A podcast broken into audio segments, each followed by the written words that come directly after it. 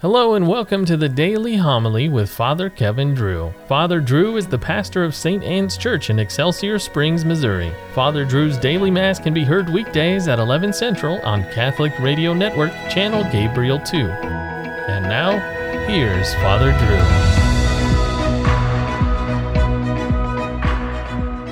Drew. A reading from the book of the prophet Daniel.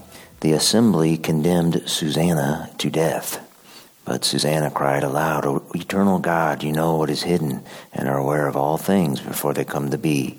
You know that they have testified falsely against me.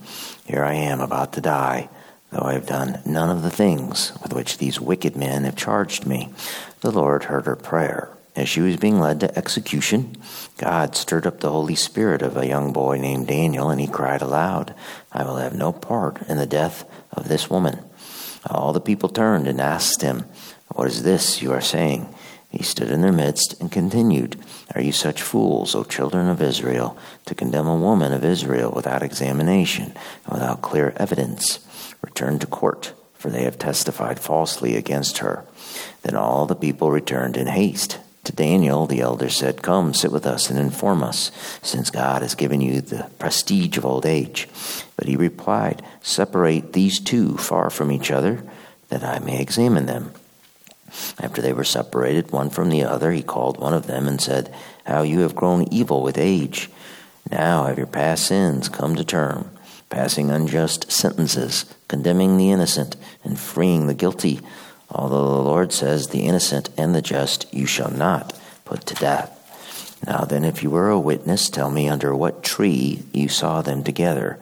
Under a mastic tree, he answered.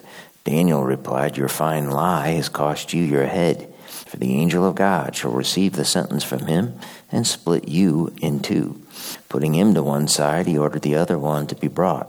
Daniel said to him, Offspring of Canaan, not of Judah, beauty has seduced you Lust has subverted your conscience.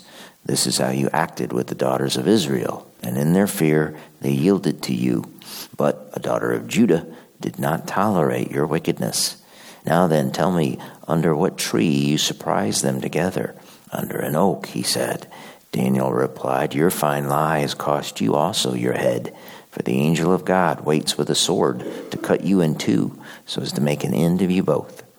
The whole assembly cried aloud, blessing God who saves those who hope in him. They rose up against the two elders, and by their own words, Daniel had convicted them of perjury. According to the law of Moses, they inflicted on them the penalty they had plotted to impose on their neighbor. They put them to death. Thus was innocent blood spared that day. The word of the Lord. How you have grown evil with age now have your past sins come to term. That was the young Daniel addressing the elder who contrived to have the beautiful Susanna killed because she would not give in to his lustful desires. We use the New American Bible compiled in 1970 for our readings at Holy Mass. The Revised Standard Version of the Bible, which is more faithful to the original Latin, as Daniel addressed the elder thusly You old relic of wicked days, your sins have now come home. The intriguing episode of Susanna and the elders give us a lesson on one of the seven deadly, or what we call capital sins. Sins that are the jumping point for all other sins. The sin in question from this passage, of course, is lust.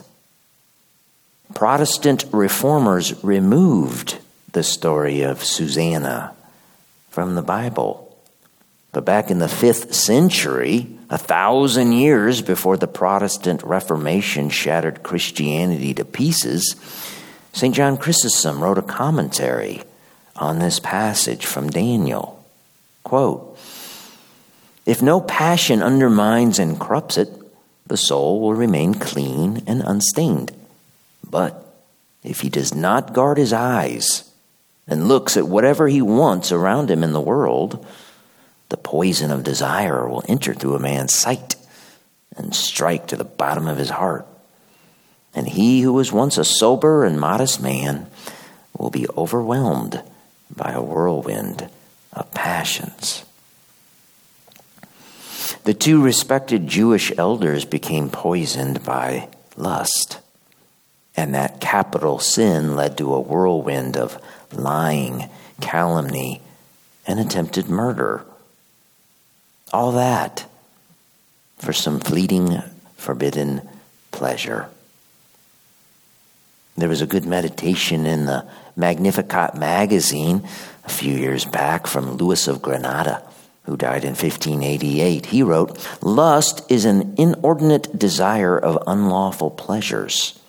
It is a vice most widely spread in the world, one that is most violent in its attacks, most insatiable in its cravings. Hence, St. Augustine says that the severest warfare which a Christian has to maintain is that in defense of chastity. For such combats are frequent and victories rare. This treacherous vice begins in pleasure, but ends in an abyss of bitterness and remorse. There is nothing into which man is more easily drawn, but nothing from which he is with more difficulty freed. So here we are today, living in a world of shattered Christianity, a time of wicked days. How can we guard our eyes in a world overwhelmed by lust? How do we remain sober and free? We remain free by being a slave to Jesus Christ. We guard our eyes by turning them to our crucified Lord whose flesh was ripped apart to atone for the sins of our flesh. We look up to Calvary, where Christ conquered sin in the flesh. We look up and then we go there when we go to Holy Mass, the eternal sacrifice of Calvary. And when we offer ourselves with Christ, the blood which flows from the altar, quenches the poisonous fire. Our sins come home when Christ nails them to the cross.